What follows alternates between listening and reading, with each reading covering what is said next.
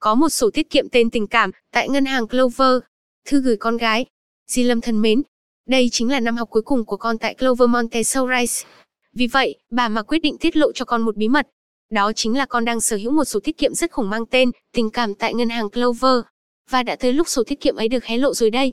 Sổ của con dày lắm nên con dáng đọc nha. Di Lâm có còn nhớ ngày con đi đến trường, đã được ai chào đón con đầu tiên không? Má mãi không quên được hình ảnh của ông bảo vệ, hai tay khép lại, cúi mình và nói với con, ông chào Di Lâm. Ấy vậy mà, con sàn nẹo khóc lóc với ba, và tuyệt đối không chào ông.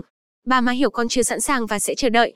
Bằng DDDDDDD chân thành của ông, sau đó hai tuần thì DL đã vui vẻ và chủ động chào ông mà không bị một tác động nào bên ngoài. Vậy là sổ của con được một người góp rồi nhé. Tình cảm của chú tài xế, đó là chú An, chú Trường. Má nghĩ công việc tài xế này chắc sẽ buồn chán lắm, và con cũng sẽ ít dành tình cảm của mình cho các chú ấy.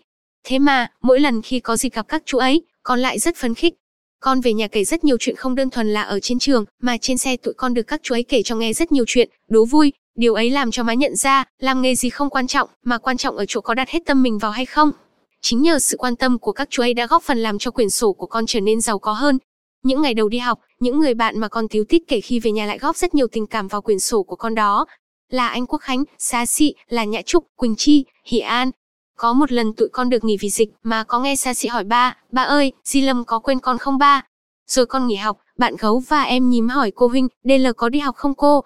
Vậy là má biết Di Lâm hẳn rất giàu có về tình cảm các bạn đã tặng cho mình. Mỗi một ngày đi học, mình lại trở nên giàu có con ha. Má biết Hỷ An góp phần rất lớn, đúng không nè?